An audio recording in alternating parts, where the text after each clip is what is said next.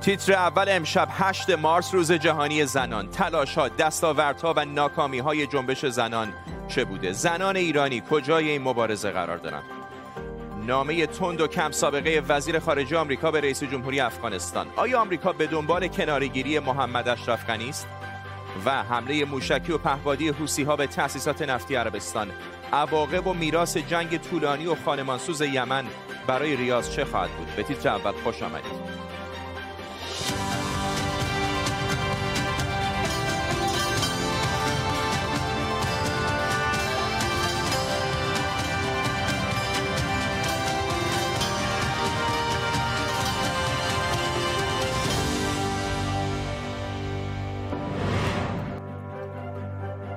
سلام به شما. امروز هشتم مارس روز جهانی زن. سال هاست که فعالان حقوق زنان در سراسر دنیا برای رسیدن به برابری در عرصه‌های مختلف در تلاشن و پیشرفت‌های زیادی هم داشتند.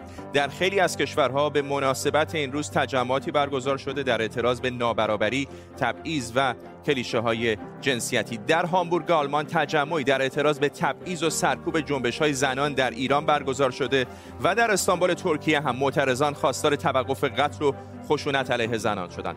در طول برنامه به کمک تیمی از کارشناسان و خبرنگاران این موضوع و خبرهای دیگر رو دنبال می‌کنیم. پیش از همه بریم به هامبورگ آلمان. همکارم احمد صمدی از اونجا با ماست. در مورد این تظاهرات بهمون بگو احمد.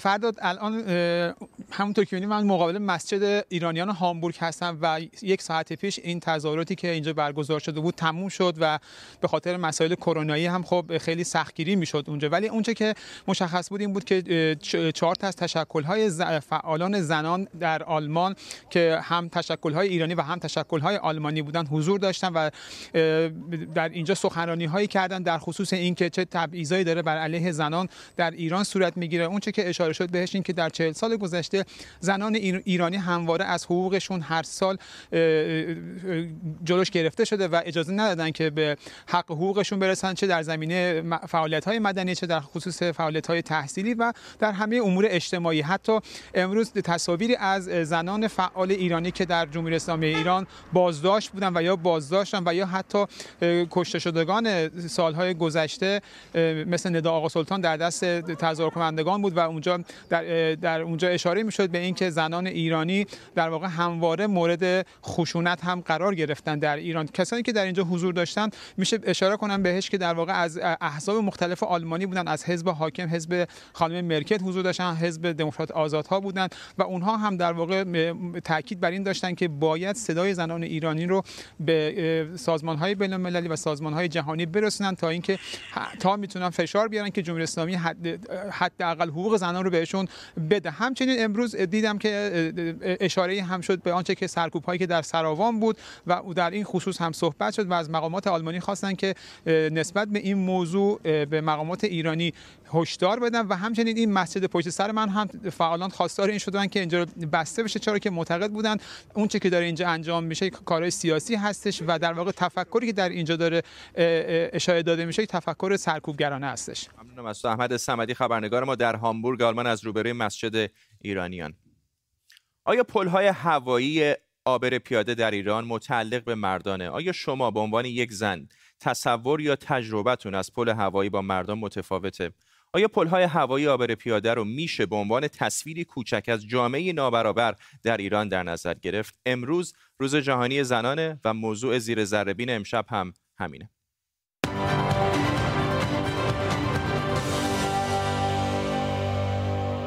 میگن زنان ایرانی از رد شدن روی پل‌های هوایی هراس دارن. اگر زن هستید احتمالاً میدونید چرا و اگر نه جوابش ساده است. پل‌های هوایی ایران به مکانی برای دستاندازی به بدن زنان تبدیل شده. پل‌های هوایی ایران اما استعاره‌ای از جامعه ایرانی که درون اون دامنه تعرض به حقوق زنان بسیار گسترده تره.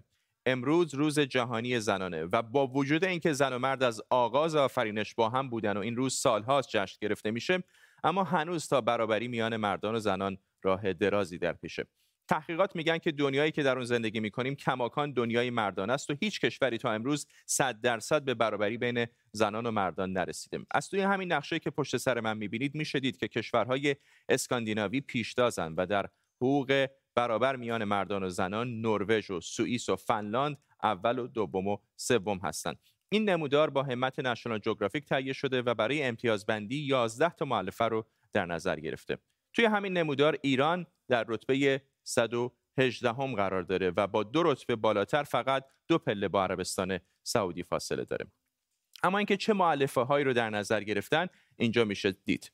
به سه دسته تقسیم کردن: در برگیری زنان، مثل تعداد زنانی که پست‌های دولتی دارن یا تعداد زنان شاغل، امنیت، مثل احساس امنیت وقتی تنها راه میرن، اون پل هوایی که یادتونه، و یا خشونت خانگی، و عدالت، مثل حقوق نابرابر و تبعیض جنسیتی.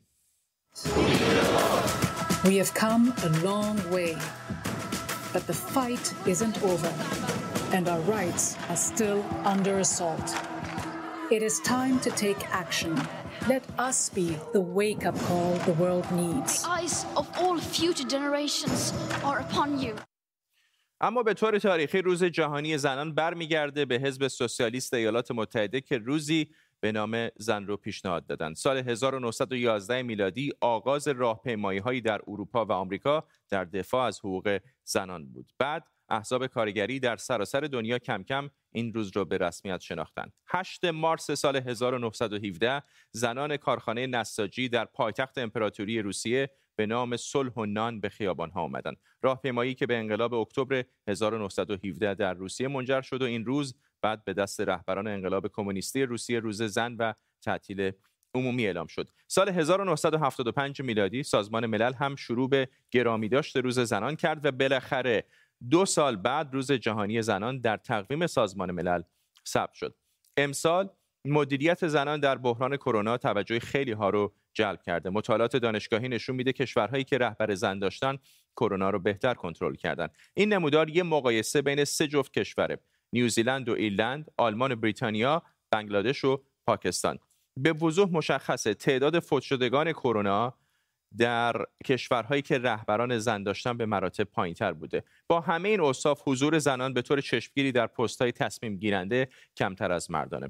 سهم زنان از وزارت در سراسر دنیا فقط بیست و یک درصد و هفتاد و پنج درصد کرسی‌های مجلس رو هم مردان اشغال کردن و یه آمار عجیب‌تر، در حالی که بیش از هفتاد درصد کادر درمانی رو زنان تشکیل میدن، فقط بیست و پنج درصد وزیران بهداشت زن هستند. این آمارها در مورد سهم کمتر زنان رو میتونیم ادامه بدیم. Change everything or change just one thing.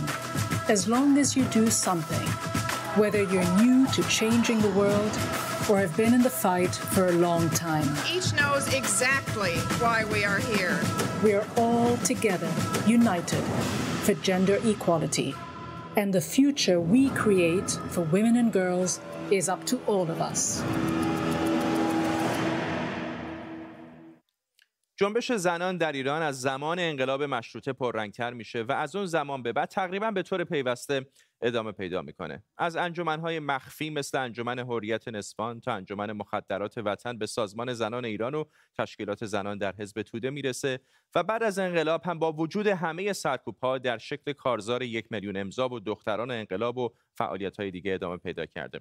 زنان ایرانی هنوز هم برای حق طلاق، حق خروج از کشور، تبعیض در سهمشون از ارث، حق ورود به ورزشگاه، حق پوشش، حق قضاوت، حق حقوق برابر، حق رئیس جمهور شدن و خیلی موارد دیگه در حال مبارزه هستند و مشعل برابری خواهی هیچ وقت از دست زنان ایرانی نیفتاده و تنها از نسلی به نسلی دیگه جابجا شده.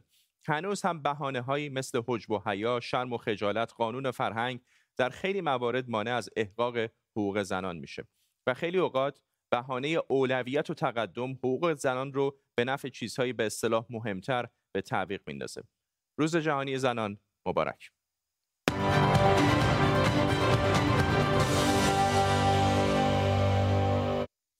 شهلا شفیق، جامعه شناس و فعال حقوق زنان از پاریس همراه ماست. خانم شفیق، به هر حال شکی نیستش که کشورهای اروپایی، آمریکای شمالی در زمینه حقوق زنان از ایران پیشرفته‌تر هستند. ولی سوال من از شما این هستش که خیلی ها میگن مثلا اولویت‌های دیگری وجود داره یا حتی در خود زمینه حقوق زنان هم میگن که در حالی که قطعای ناموسی داریم شاید لازم نباشه به موضوعات دیگری بپردازیم. به نظر شما آیا همه میتونن با یک سرعت پیش برن یا این یک در واقع پیشرفت طبقاتی هستش که بعد مرحله به مرحله صورت بگیره؟ در ابتدا به همه سلام میکنم و تبریک میگم روز جهانی حق حقوق زنان رو به همه به همه زنان و مردان و به خصوص به ایرانیان، به خاطر اینکه از ابتدایی که جمهوری اسلامی به قدرت رسید در واقع تلاش‌های زیادی شد که اساساً هشت مارس از تقدیم مبارزات زنان ایران و از تقدیم مب... اون چه که زنان ایران میکنن حذف بشه و این اتفاق نیفتاد، نتونست بیفته، در واقع جایگزینی صورت نتونست بگیره. اما اون چیزی رو که وضعیت زنان رو میدونید در همه کشورها بر اساس شرایط تاریخیشون، اجتماعیشون، طبیعتاً مبارزه زنان سطوح شکل‌های متفاوتی رو داره، ولی اون چه که در کشور ما روشنه این هستش که یک تناقض بسیار عمیقی وجود داره بین اون چه که واقعیت زن‌های ایران هست و قوانینی هستش که به نام خدا و به نام اسلام تحمیل شده. در حقیقت اون چه که در کشور ما موقعیت تکاندهنده‌ای رو و قهقرایی رو به وجود آورده و یک انرژی به اصطلاح تلف شدن انرژی رو به تحمیل کرده، این هست که به نام اسلام در حقیقت تبعیضات مشروع شده. مثلا فرض کنید اگر در فرانسه زنها میتونن مبارزه کنن برای اینکه خودشون، اینطوری که گفته میشه در جنبش فمینیستی فرانسه، از برابری به اصطلاح اعلام شده برسن به برابری واقعی، یعنی روز به روز اینو بیشترش کنن این برابری رو. اما در ایران در واقع اساسا برابری زیر سواله، میدونین، به همین دلیل هم کمپین میلیون امضا تغییر برای برابری بود که سرکوب شد. دختران خیابان انقلاب از یک حق ابتدایی که حق پوشش آزاد باشه شروع شده، ولی این فقط پوشش نیست، مسئله پوشش نیست، حجاب حجاب اجباری یک نمادی هست از تمام این مقدس کردن تبعیض که در ایران اتفاق افتاده و خب طبیعتاً این موقعیت ما رو بی نهایت شکننده میکنه. یعنی یک یک هزینه بسیار زیادی، یک میدونین هر روز برای هر حقی باید از یک سو مبارزه بشه. سوال میلیون دلاری به گمانم این هستش که چطور میشه سرعت این تغییرات رو افزایش داد. بله، ولی شما خودتون توی گفتاری که داشتین و پیش از این و بسیار روشنگر بود این مسئله مطرح شد، مثلا مسئله پل‌های هوایی. شما میبینین وقتی که همه چی تابو هست و بدن زن کلا تابو هست، ببینین چه خشونت‌های وسیع به اشکال مختلف باز تولید میشه. خب یک مبارزه و مقاومتی همطور که خودتون گفتین در این در طول این برنامه جاریه، اما راهی به جز این برای جنبش زنان ایران باقی نمونده، یعنی مقاومت دائمی و از هر سنگری استفاده کردن. البته من بگم تا وقتی که اساساً یک قانونی وجود داره که تبعیض رو مقدس میکنه به نام دین و به نام خدا، این تغییرات بسیار جزئی هستن از نظر قانونی. اما از نظر اجتماعی، مقاومت فرهنگی و اجتماعی که زنان ایران و در کنارشون مردانی که از این مبارزه حمایت میکنن انجام دادن بسیار چشمگیره و من فکر میکنم که چهرهایی مثل نسرین ستوده و مثل بقیه زنانی که مبارزه میکنن نشون میدن و توجه جهانیان رو جلب کردن و من فکر میکنم که زنان ایران برخلاف، یعنی در حقیقت از یک سو تبعیضات زیادی رو متحمل میشن ولی از سوی دیگه درخشانترین چهره‌های جنبش زنان رو به سراسر جهان روز به طور روزمره نشون میدن که البته من اسم خانم ستوده که بردم فقط به عنوان یک نماد هست. بله، متوجهم. ممنونم شهلا شفیق، فرصت ما محدود است. شهلا شفیق، جامعه شناس فعال حقوق زنان از پاریس، سپاسگزارم از شما. خواهش می‌کنم. میگن ایران سوئیس نیست، این رو هم در دولت فعلی ایران شنیدیم، در پنجاه سال گذشته بارها این موضوع مطرح شده. اما زنان سوئیسی که تازه پنجاه سال حق رأی پیدا کردن پیشرفت زیادی کردن و در بعضی جاها از مردان هم جلو زدن، مثل شورای شهر برن که تازگی‌ها خبرساز شده. برای اولین بار در تاریخ شورای شهر برن پایتخت سوئیس بیش از هفتاد درصد اعضا زن هستند. همه بیست عضو جدید این شورا جوانتر، اغلبشون چپگرای سبز و هجده نفرشون هم زنند. شوراها در سوئیس به خاطر ساختار دموکراسی مستقیم این کشور نقش مهمی دارند و در اداره امور اجرایی و وضع قوانین از سطوح محلی، منطقه‌ای تا فدرال مشارکت می‌کنند. میزان مشارکت زنان در سوئیس در نهادهای قانونگذاری در بین کشورهای جهان بالاست و در رتبه بیستمه. اگر به این نمودار پشت سر من نگاه کنید، کشورهای مثل رواندا و کوبا از این نظر اتفاقاً پیشتازند. در ایران اما زنان یکی از کمترین کرسی‌های مجلس رو در مقایسه با کشورهای دیگر دنیا در دست دارن. همین چند هفته پیش زنان سوئیسی پنجاهمین سال کسب حق رأیشون رو جشن گرفتن، اما فعالان حقوق زنان میگن وضع زنان سوئیسی هنوز باید بهبود پیدا کنه. همکارم امید حبیبی نیا با سه نفر از زنان جوان عضو شورای شهر برن حرف زده. در چند سال اخیر جنبش‌های بزرگی که زنان جوان آنها رهبری می‌کردند در سوئیس رشد کرده، از جمله جنبش‌های زیست محیطی و فمینیستی که به ایفای نقشی فعالتر در قدرت سیاسی هم منجر شده. در عرصه اجتماعی هم زنان در سال‌های اخیر فعالیت بیشتری داشتند و طبیعیه که در برن به عنوان یک شهر چپ بیشتر توی چشم بیان. در هر کشوری زنان باید برای برابری در همه زمینه‌های اجتماعی و همینطور قدرت مبارزه کنند. این مبارزه بخشی از مبارزه مشترک جهانی برای ساختن دنیای بهتریه که رهبری موفق زنان در اون به خصوص در این بحران کرونا خودشو کاملا نشون داده. این که ما تعداد بیشتری از زنان جوان در دولت محلی و پارلمان فدرال داشته باشیم خواسته است که در نتایج انتخابات اخیر شورای شهر معلوم شد و حالا این نیاز برای تغییرات بیشتر از قبل حس میشه و مردم به اونا اطمینان دارن، چون الان هر جایی مطالبه‌ای مطرح میشه نقش زنان برجسته است، چه در تظاهرات خیابانی، چه در زمینی سازمان‌های غیر دولتی و چه در رسانه‌ها. من امیدوارم که زنان چپ بیشتری در همه جا و در سطوح ملی به اکثریت برسند تا خواسته های دموکراتیک را در زمینه های مختلف برابری و عدالت رو پیش ببرند. مشارکت بیشتر زنان در سیاست و حکومت باعث میشه که درک بهتری از مسائل اجتماعی به وجود بیاد که در نهایت به پیشرفت کشور منجر میشه. شاید اینکه حالا اینجا هم به زنان برای اداره امور محلی و فدرال بیشتر اعتماد میکنن اینه که کارنامه موفقی در این چند سال اخیر داشتن، اگرچه رقابت با مردان که به طور سنتی سالها در حکومت سلطه داشتن سخته. فکر میکنم این رقابت و مبارزه در همه جای دنیا وجود داره. در ایران هم میدونم که این مبارزه جریان داره. یک روز بعد از پایان محکومیت پنج ساله نازنین زاغری، تجمع اعتراضی اینجا در لندن مقابل سفارت جمهوری اسلامی برگزار شده. این گرد همایی به دعوت دیدبان حقوق بشر برگزار شد و تجمع کنندگان خواستار آزادی فوری و دائم نازنین زاغری شدند. ریچارد رتکلیف همسر خانم زاغری موفق شده صد و شصت هزار امضای الکترونیکی برای حمایت از آزادی او جمع‌آوری کنه. او امروز تلاش کرد این امضاها رو تحویل سفارت جمهوری اسلامی بده، اما سفارت به او اجازه ورود نداد. آقای رتکلیف بیرون سفارت به همکارم بردیا افشین درباره خواسته‌هاش از دولت بریتانیا و جامعه جهانی گفت. من انتظار دارم که دولت بریتانیا در دادگاه آتی حضور پیدا کنه. من فکر میکنم خوب میشد اگر میرفتن و نازنین رو میدیدن. نازنین در حال حاضر آزاده، فقط برای اینکه روشن بشه علنا اعلام کنن که شهروندان بریتانیا رو گروگان نگیرن. این چیزیه که برای نازنین و بقیه شهروندان بریتانیا اتفاق افتاده.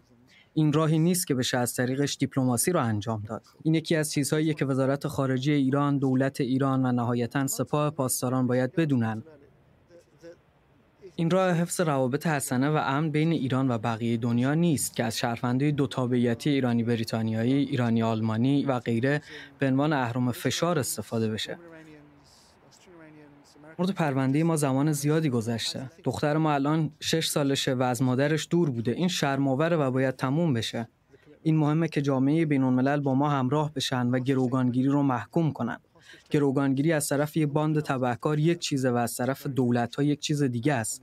گروگانگیری از طرف دولت‌ها با همه قدرتی که دارن خیلی خطرناکه. وزیر خارجه آمریکا آنتونی بلینکن در نامه‌ای به رئیس جمهوری افغانستان اشرف غنی با لحنی تحکم‌آمیز ازش خواسته که هر چه زودتر فکری برای صلح در افغانستان بکنه. بلینکن نوشته که آمریکا قصد داره از سازمان ملل بخواد نشستی با حضور کشورهای منطقه ایران، پاکستان، هند، روسیه و چین برای رسیدن به صلح در افغانستان تشکیل بده و رهبران افغانستان هم باید به توافق نظر برسند. بلینکن در این نامه تاکید کرده که هشدارهای او جدی و فوریه.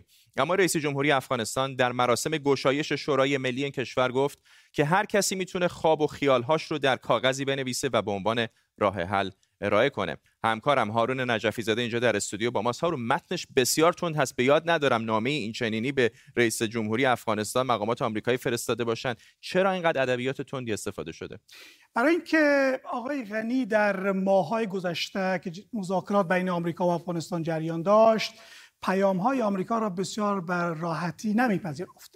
در سفر قبلی زلمه خلیلزاد به کابل، آقای غنی اصلا حاضر نشد که زلمه خلیلزاد را ببینه. خلیلزاد با آقای اتمر و آقای موهب وزیر خارجه و مشارکت ملی مجبور شد دیدار کنه و در نتیجه برای اینکه دولت آمریکا پیام خود را به صراحت بیان کنه و افغانستان، وزیر خارجه مجبور شد این نامه را بنویسه. امروز هم عبدالله صالح معاون اول آقای غنی گفت که حاضر نیست مثل امام حسین یک دستور آمرانه را بپذیره و به او نمیگه. ولی واقعیت امر این است که دولت افغانستان، آقای صالح، آقای غنی هم مانند امام حسین رهبران بی بیعت شدند و در یک دشت کربلا ماندند، برای اینکه در این سالهای گذشته رئیس جمهور غنی رابطه‌اش با رهبران قومی، رهبران سیاسی، احزاب، جامعه مدنی، جوانان تا یک حد زیادی اقوام قطع کرده بود و فکر میکرد با پشتیبانی آمریکا میتونه به اداره امور مملکت ادامه بده. و حالا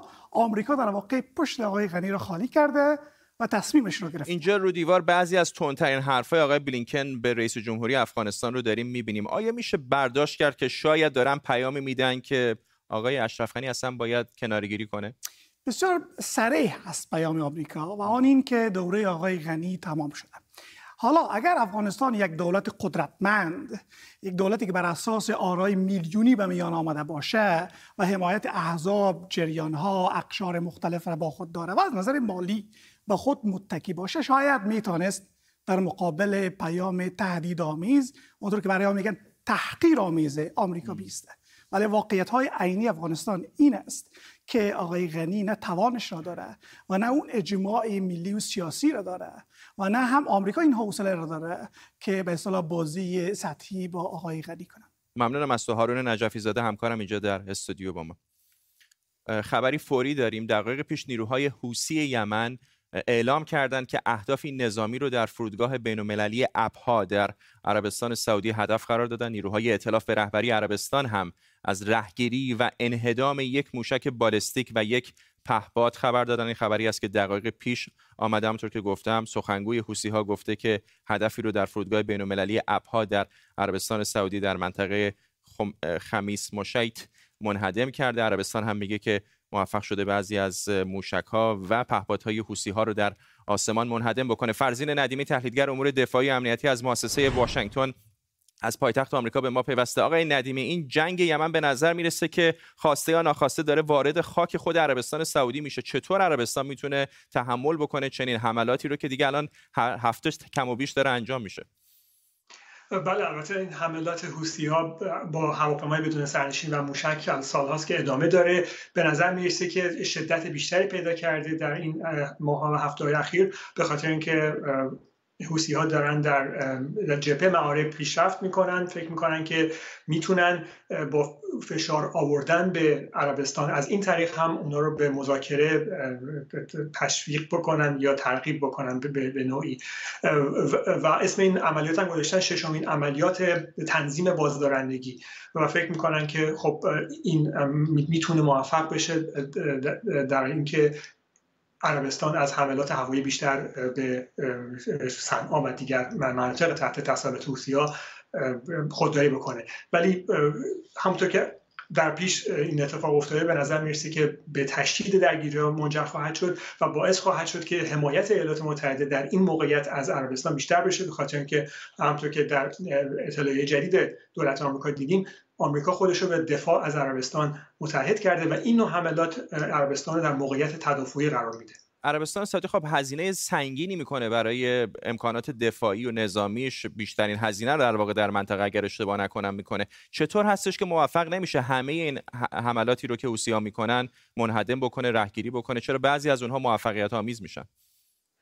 ببینید، درسته که عربستان سیستم پدافند هوایی قوی داره، سیستم‌های پتریوت، شاهین، هاک، ولی عربستان کشور بزرگ صحرایی هستش و این هواپیمای بدون سرنشین خیلی کوچیکی هستند که مسیرهای مختلفی میتونن در پیش بگیرن و این مسیرها میتونه تغییر بکنه در حین حرکت و قابل پیش بینی نیستش.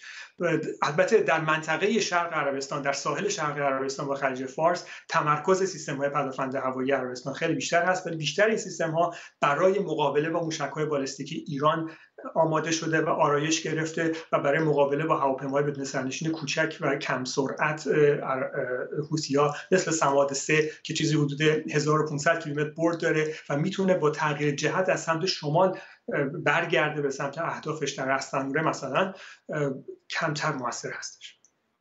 فرزین ندیمی از مؤسسه واشنگتن از پایتخت آمریکا با ما.